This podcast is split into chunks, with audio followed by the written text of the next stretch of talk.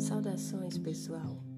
Eu sou a professora Josi Vieira e este é o podcast Esperança Equilibrista um espaço para aprender e compartilhar conhecimentos de história e sociologia.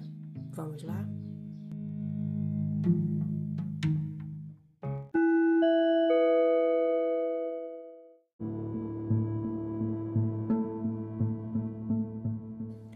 Neste episódio, vamos falar sobre as reformas religiosas que aconteceram na Europa no decorrer do século XVI. São elas a Reforma Luterana, a Reforma Calvinista, a Reforma Anglicana e a Contra-Reforma Católica.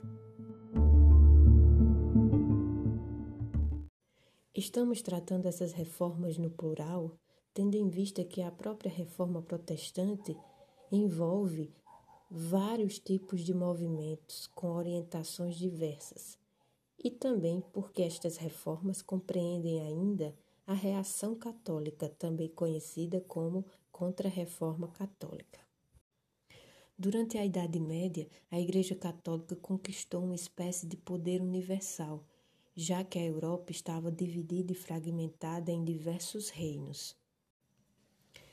Já na Baixa Idade Média, alguns fatores como o renascimento das cidades, do, das atividades comerciais, a ascensão da burguesia, a formação dos estados nacionais, as monarquias, este processo, essa contextura, essa conjuntura nos ajuda a compreender como se gestou a crise de poder da Igreja Católica, a crise de representação desse poder.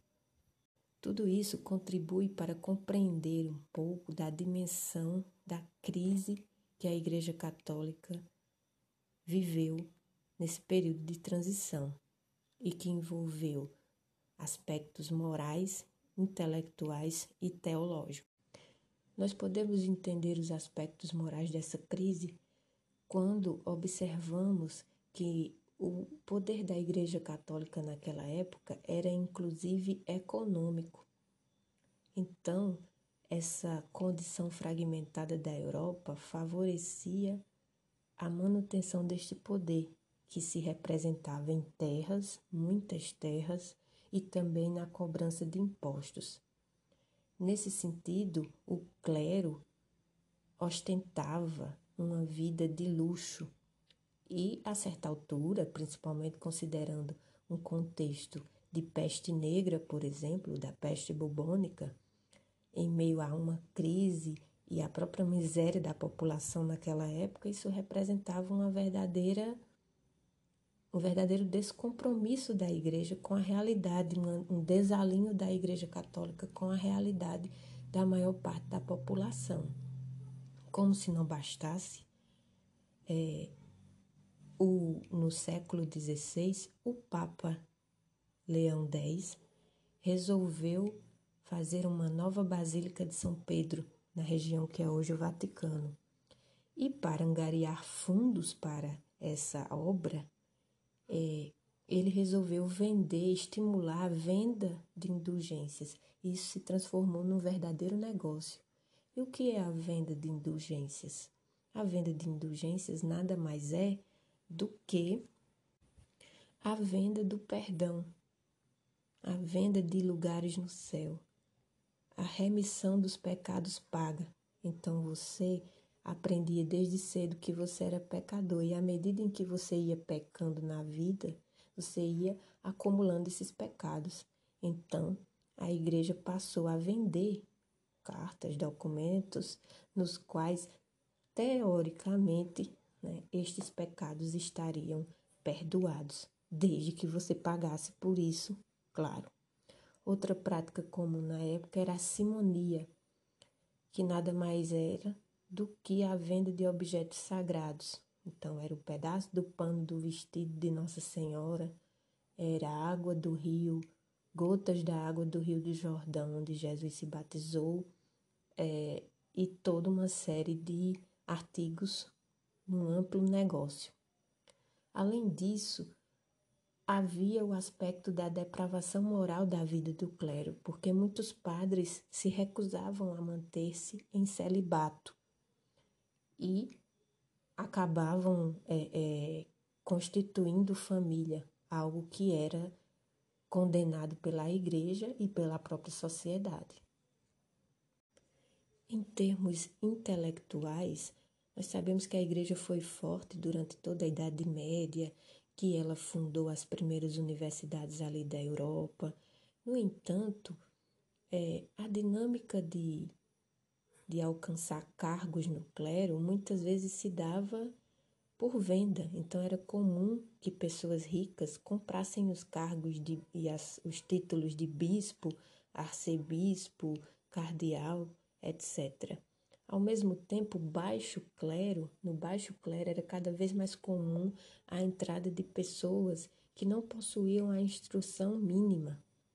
Então, é, considerando outros fenômenos, como o próprio renascimento cultural e científico, que passava a questionar esse conhecimento medieval pautado na igreja, pautado na fé, na religião, também se questionava a formação dos próprios padres, o desleixo com essa formação.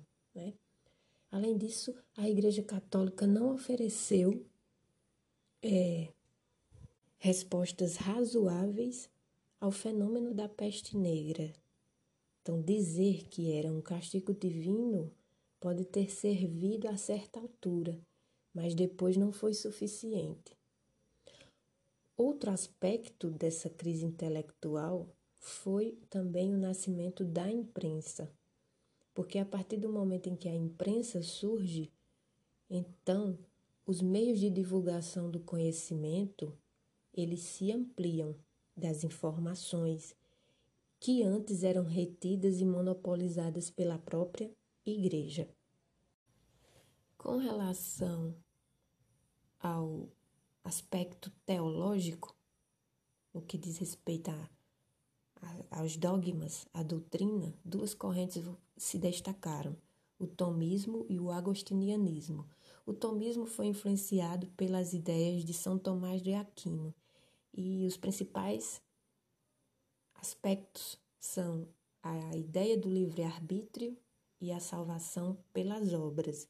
Então você tem direito de escolha, né? Isso que representa o livre-arbítrio, e você também pode se salvar pelas obras. Aí a igreja compreendia essas obras, essas ações, como gesto de ajudar financeiramente a mesma. Então, muitas vezes, é, a venda de indulgências era entendida e justificada com relação relacionada à salvação pelas obras era um aspecto associado.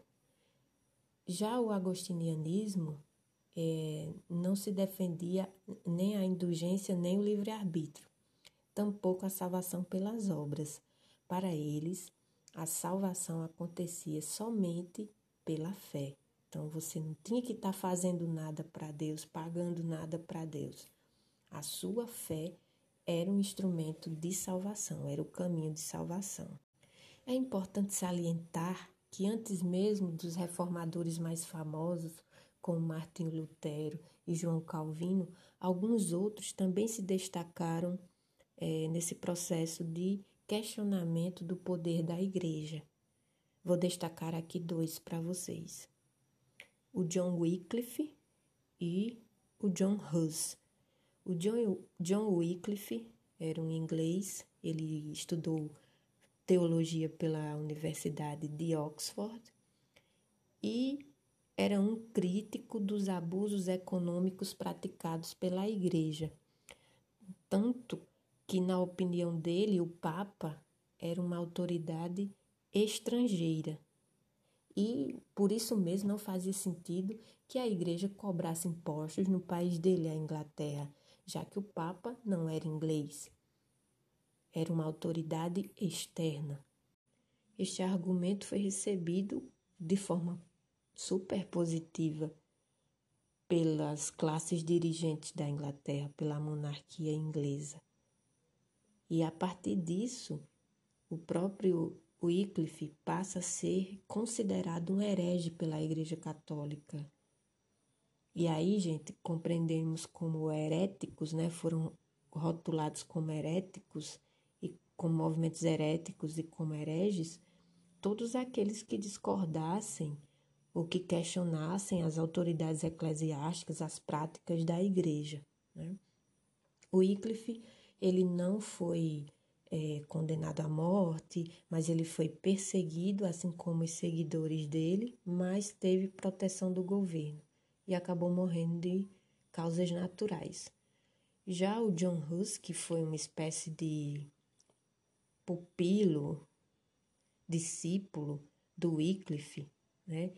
Ele fez teologia também na, na Universidade de Praga, na região da atual República Tcheca, e também era um crítico do abuso de poder, fosse ele político, econômico, social, da Igreja Católica. E ele se destacou em sua época porque fazia os sermões na língua tcheca, na língua daquele, daquelas pessoas da região. E isso, de certa forma, estimulou, assim como no caso do Wycliffe na Inglaterra, é, o nacionalismo, o sentimento nacionalista nessas duas regiões. Ele estimulou esse nacionalismo e ganhou uma série de adeptos, principalmente camponeses e artesãos. Só que ele não teve a mesma sorte que Wycliffe. Ele acabou acusado de heresia, preso e queimado vivo em 6 de julho de 1415. Lembrando que nesta época o objetivo era reformar a igreja. Essas pessoas traziam críticas para mudar o status quo da igreja naquele momento. Do ponto de vista econômico, era necessário uma nova moral religiosa que desse conta dos interesses da burguesia, que era a classe que estava em ascensão. Por que isso acontece? Porque a igreja condenava a usura.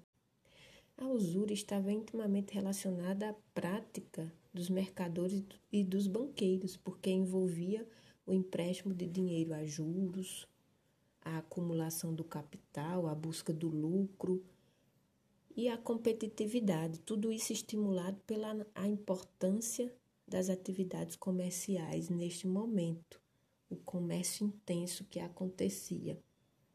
Então, é, a Igreja Católica, com sua moral, e com suas práticas, ela representava um empecilho para o desenvolvimento pleno dessas novas relações econômicas. No que diz respeito à reforma luterana, aquela iniciada pelo monge Martinho Lutero, nós podemos destacar que ela se deu num ambiente que está intimamente associado às questões que já citamos. Martinho Lutero era alemão e estava ali no contexto, vivia o contexto é, socioespacial do Sacro Império Romano Germânico, que corresponde à atual Alemanha. E dentro daquelas fronteiras, o poder estava fragmentado e o Papa exercia grande influência política, econômica, social. Basta lembrar que o nome é sacro, Sacro Império Romano Germânico. Sacro vem de sagrado, que está ligado à religião. Essa natureza descentralizada fazia com que eh, o combate a esses abusos econômicos da igreja fossem mais difíceis. Além disso, havia internamente um conflito demasiadamente importante que era entre os camponeses e os nobres. Os camponeses reclamavam das péssimas condições de vida e de trabalho que tinham, pois é, viviam num regime de trabalho conhecido como servidão. Então, todo esse cenário foi aquele que Martinho Lutero encontrou. Lutero fez parte da Ordem de Santo Agostinho, e defendia que a salvação do homem dependia somente de sua fé e não da prática das boas obras. E passou a divulgar essas ideias na universidade e nas regiões por onde passou. Lembrando que ele chega a essa conclusão depois de uma viagem a Roma, quando se deparou com a vida de ostentação e luxo do clero. Uma vida que destoava do contexto da vida da maioria das pessoas naquela época. A venda de indulgências para a construção da Basílica de São Pedro eram muito intensas na no Sacro Império Romano Germânico. Acaba sendo perseguido e finalmente excomungado da igreja em 1521. É interessante notar que inicialmente a ideia de Lutero não era de maneira alguma sair da Igreja Católica, deixar de ser católico. Ele queria reformar esta igreja, queria dar a ela é, cara e valores de, da época, de acordo com a época. Só que a igreja não aceitou e ele acabou sendo expulso dela. Em 1517, ele publica as famosas 95 teses, refutando as práticas da igreja, questionando-as, chamando a atenção para a imoralidade daquele estilo de vida e de gestão da própria fé. Outra prática da igreja que também era muito questionada por Lutero era o princípio da infalibilidade papal. E o que era essa infalibilidade papal?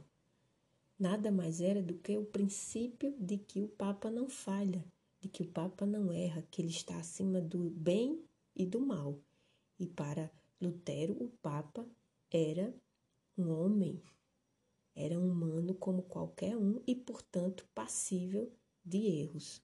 Ele não poderia estar acima de tudo e de todos.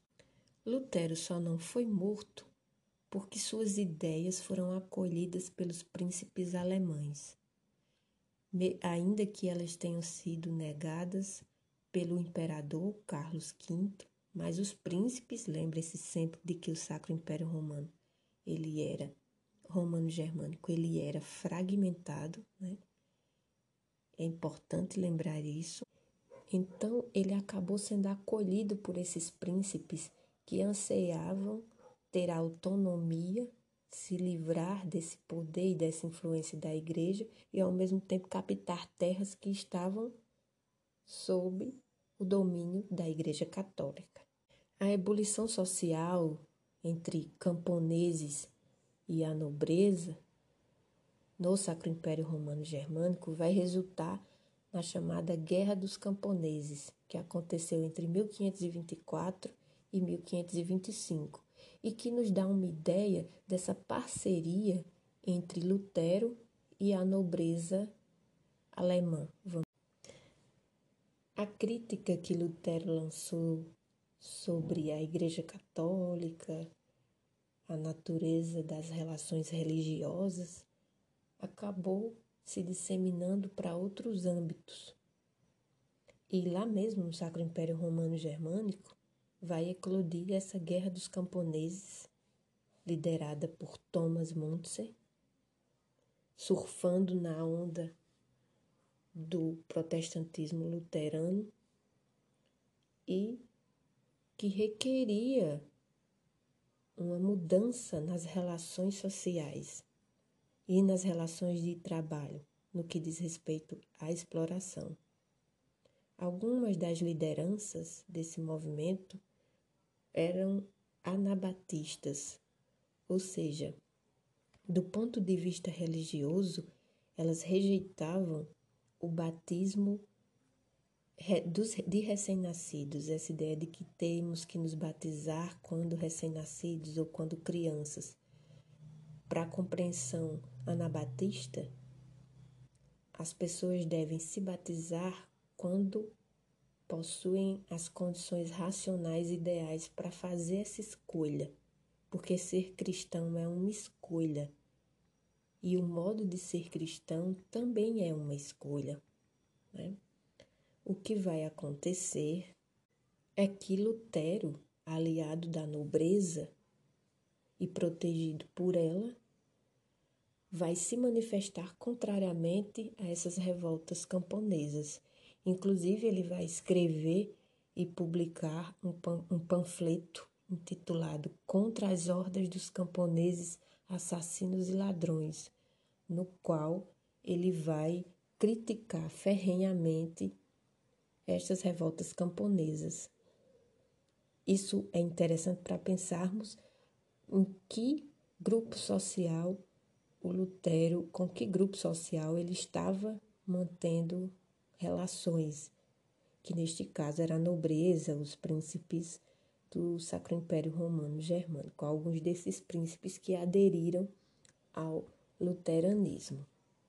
Como se vê, a bandeira anabatista de não servidão não comoveu Lutero.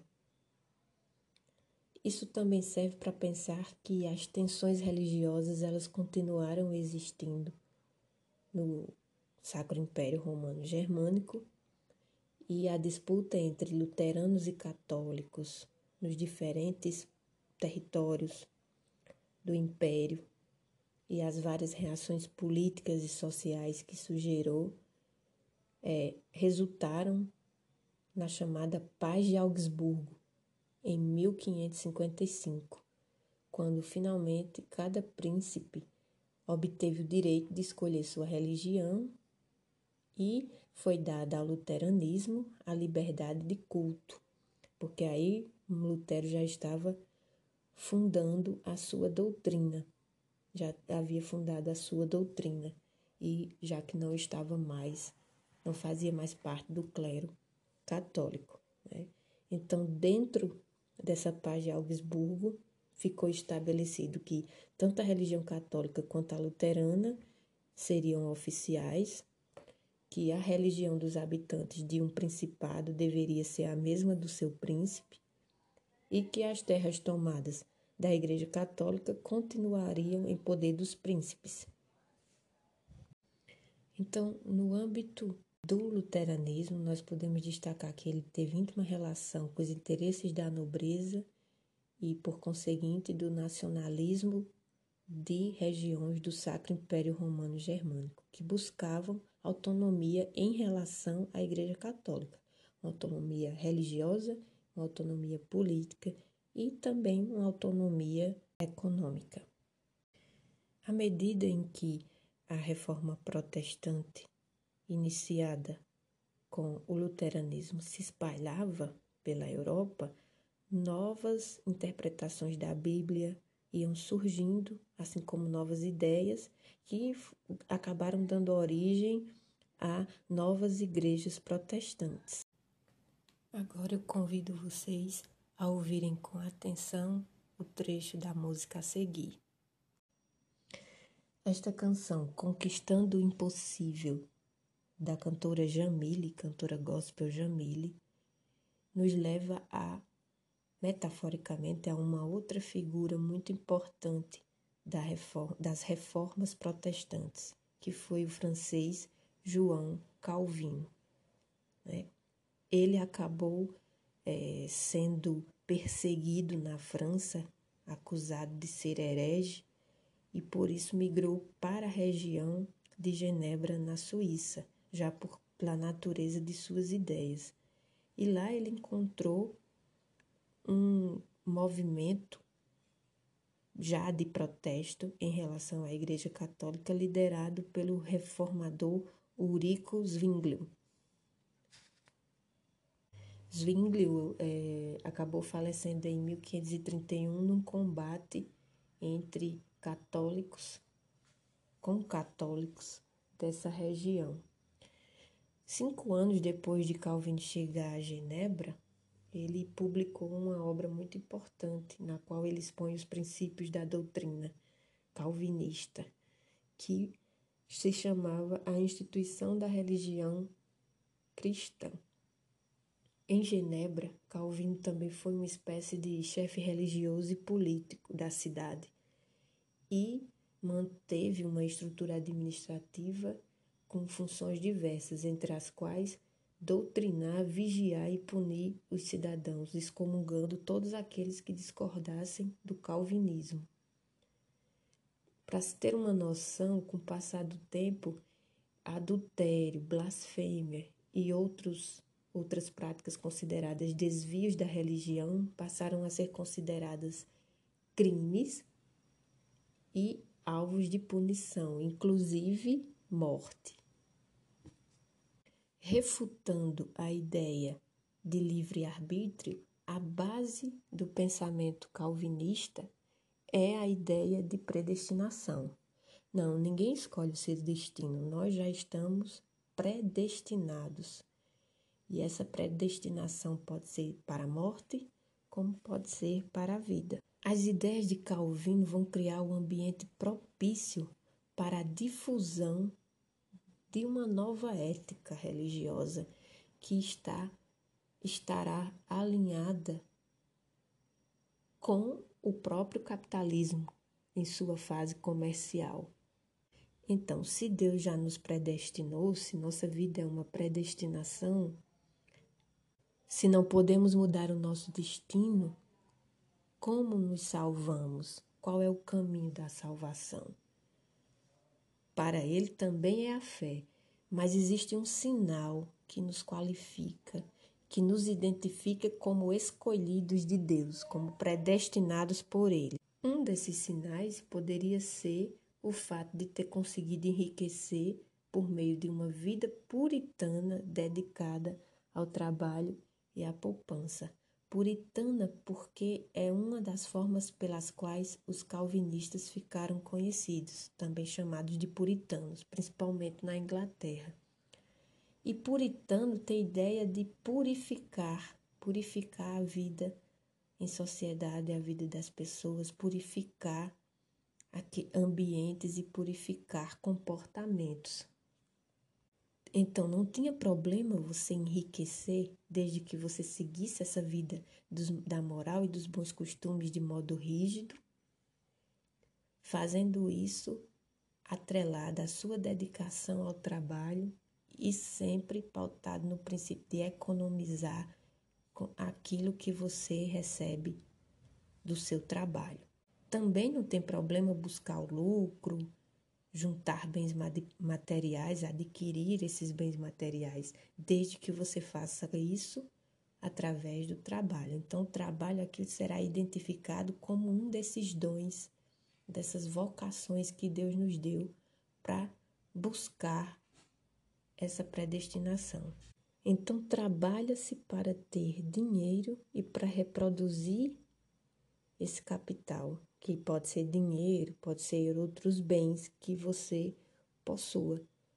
Então, esse pensamento parece demasiadamente adequado para as intenções da burguesia na época.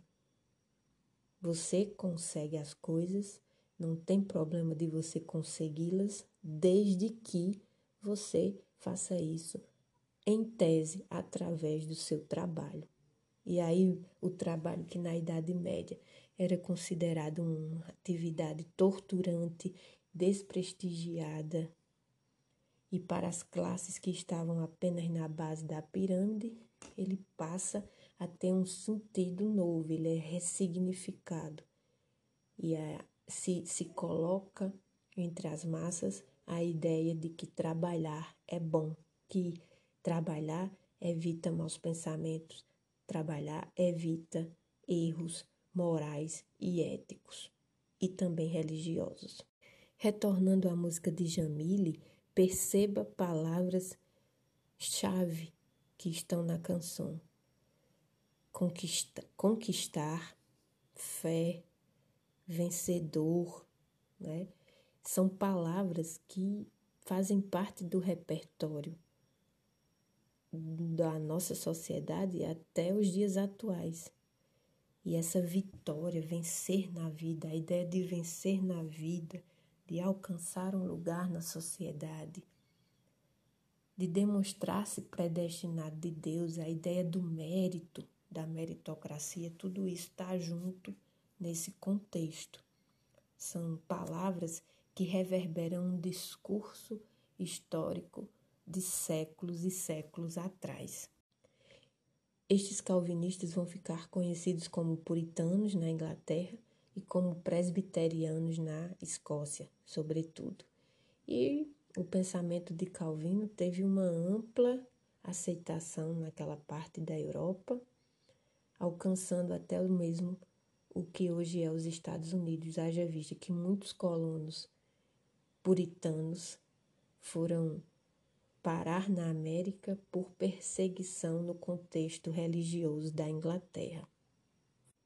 Desse modo, essa, esse, esse, se as ideias de Martim Lutero caíram como uma luva para a nobreza do Sacro Império Romano Germânico, se as ideias calvinistas caíram como uma luva para a burguesia em ascensão da época, o anglicanismo foi mais um movimento protestante, mas que desta vez caiu como uma luva e surgiu da ação mesma de um monarca neste caso, o rei da Inglaterra, Henrique VIII. Mas como Henrique VIII conduz um movimento que vai, cria e conduz um movimento que vai de encontro aos interesses da Igreja Católica em seu país, a Inglaterra. Toda essa história do conflito entre o poder papal e o poder real lá na Inglaterra começa com o desejo do monarca em anular seu casamento com a princesa espanhola Catarina de Aragão. As razões eram, diversas, mas talvez a principal o fato de ela não ter lhe dado um herdeiro menino. Catarina era tia de Carlos V, então imperador do Sacro Império Romano, e, portanto, com uma relação histórico-social de poder com a Igreja Católica. O Papa então negou o pedido de Henrique VIII e ele não gostou e a partir daí inicia a fissura entre o governo inglês e a Igreja Católica. A partir de então, Henrique VIII dá início à reforma anglicana, que vai instaurar o anglicanismo como religião oficial da Inglaterra uma religião cujo chefe supremo é o rei e não o papa, e vai por fim à oficialidade do catolicismo na Inglaterra, vai confiscar as terras da Igreja Católica, doá-las ou vendê-las, e isso tudo através do chamado Ato de Supremacia de 1534. Mas o processo de consolidação da religião anglicana na Inglaterra, ele foi também lento e gradual. Na verdade, ele só ocorre, só encontra o seu ápice no reinado da filha de Henrique VIII, Elizabeth I, onde ela dialogou, reuniu as características e referências católicas com as características e referências calvinistas, alvos de reclamação na época, com a permanência da influência do poder real nesta religião. É interessante notar que os calvinistas, os puritanos ingleses, vão lançar muitas críticas ao anglicanismo, a igreja anglicana tinha uma identidade bem multifacetada, porque ela se construiu nessas bases da igreja católica, muitas referências da igreja católica, da estrutura e da hierarquia católica. Mas, por outro lado, estava dentro do, do contexto da reforma protestante, porque negava o poder papal. Ficava a dúvida no ar: a igreja anglicana é protestante ou é uma igreja católica reformada?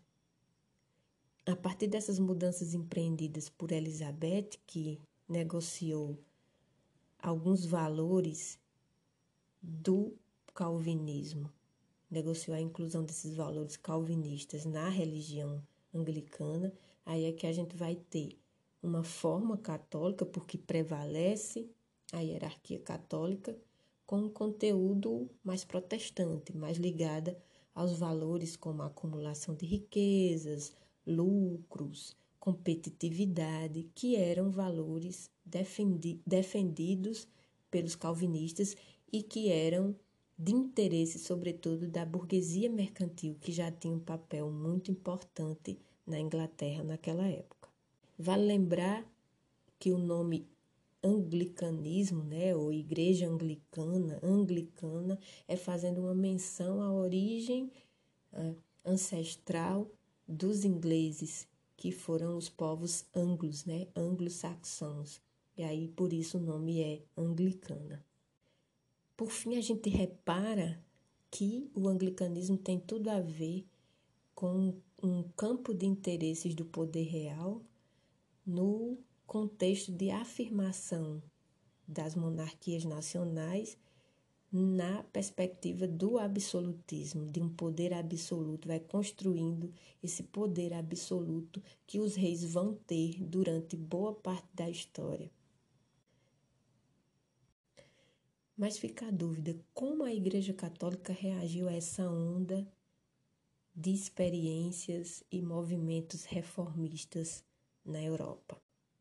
No século XVI, ela reagiu mantendo muitos dos seus dogmas, mas se permitindo repensar alguns, apesar de poucos, perdendo muito espaço na Europa em função dos movimentos reformadores, a Igreja Católica uniu forças no sentido de impedir a entrada desses movimentos em países da Península Ibérica, Portugal e Espanha, sobretudo.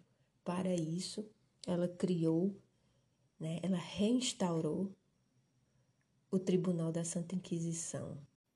Ciente de que estava perdendo espaço na Europa, e observando o contexto da expansão marítima dos países ibéricos, a Igreja Católica resolveu centrar forças, concentrar forças na busca de novos fiéis, na conquista de novos fiéis, fiéis além mar, além Oceano Atlântico. Para isso, ela criou e aprovou em 1540 a Ordem dos Jesuítas. Ela aprovou a criação de uma nova ordem, a Companhia de Jesus, mais conhecida como Jesuítas. Inclusive, o Papa Francisco é jesuíta, é da Ordem dos Jesuítas.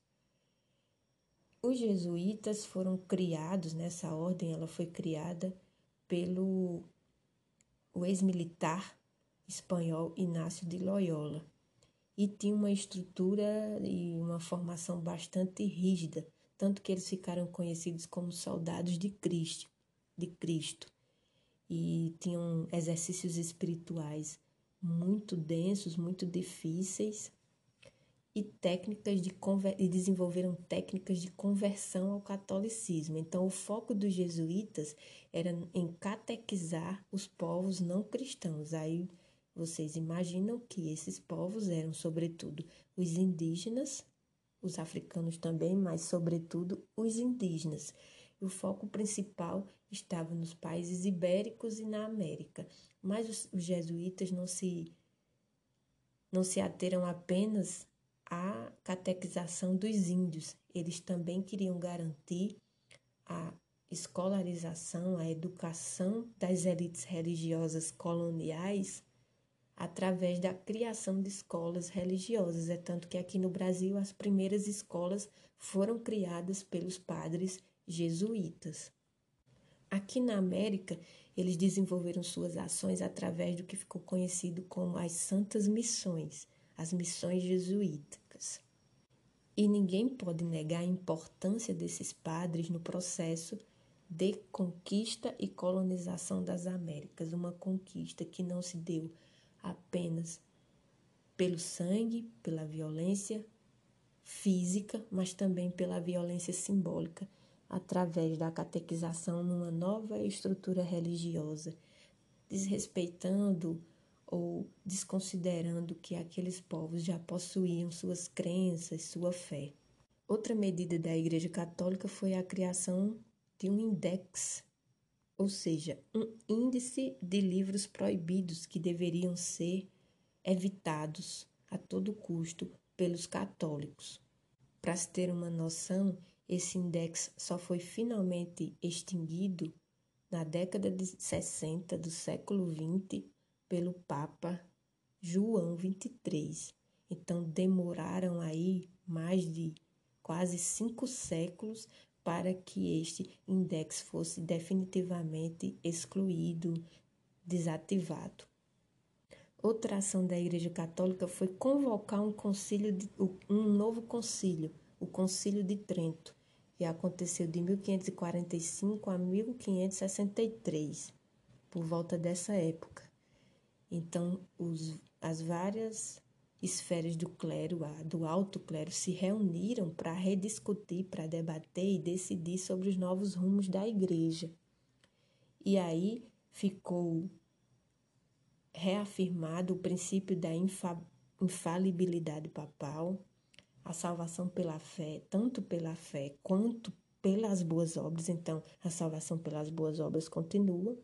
A fonte de fé seria o que? A Bíblia, mas tendo como interpretação correta aquela da igreja, aquela que está no sermão do Papa, padre na missa. A manutenção dessa hierarquia de padre, de bispo, de arcebispo, de cardeal, a criação do catecismo, né, já que vai se focar muito na divulgação desses valores cristãos, dos sacramentos que eram negados em boa parte pelos protestantes, a criação de seminários, já que uma das críticas da reforma era a formação deficitária dos padres, então eles vão investir numa formação mais rígida através da criação dos seminários e a manutenção do celibato. Então, padres continuam não podendo se casar e nem constituir famílias.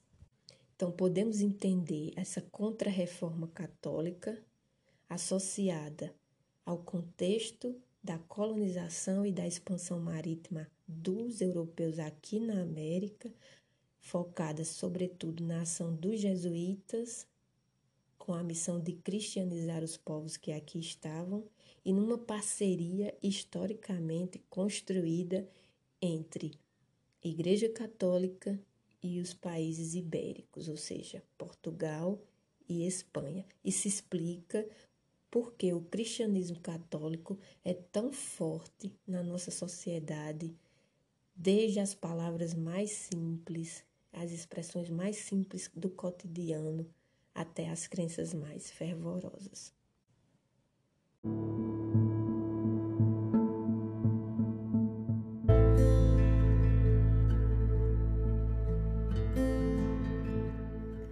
Portanto, esse contexto de reformas está intimamente associado à ascensão da burguesia, às monarquias nacionais, à expansão marítima e comercial europeia, à colonização do continente americano, seja na América espanhola e portuguesa numa vertente católica, seja na América do Norte com uma vertente mais calvinista, portanto protestante. Espero que vocês tenham gostado dessa revisão, tenham aprendido e até a próxima.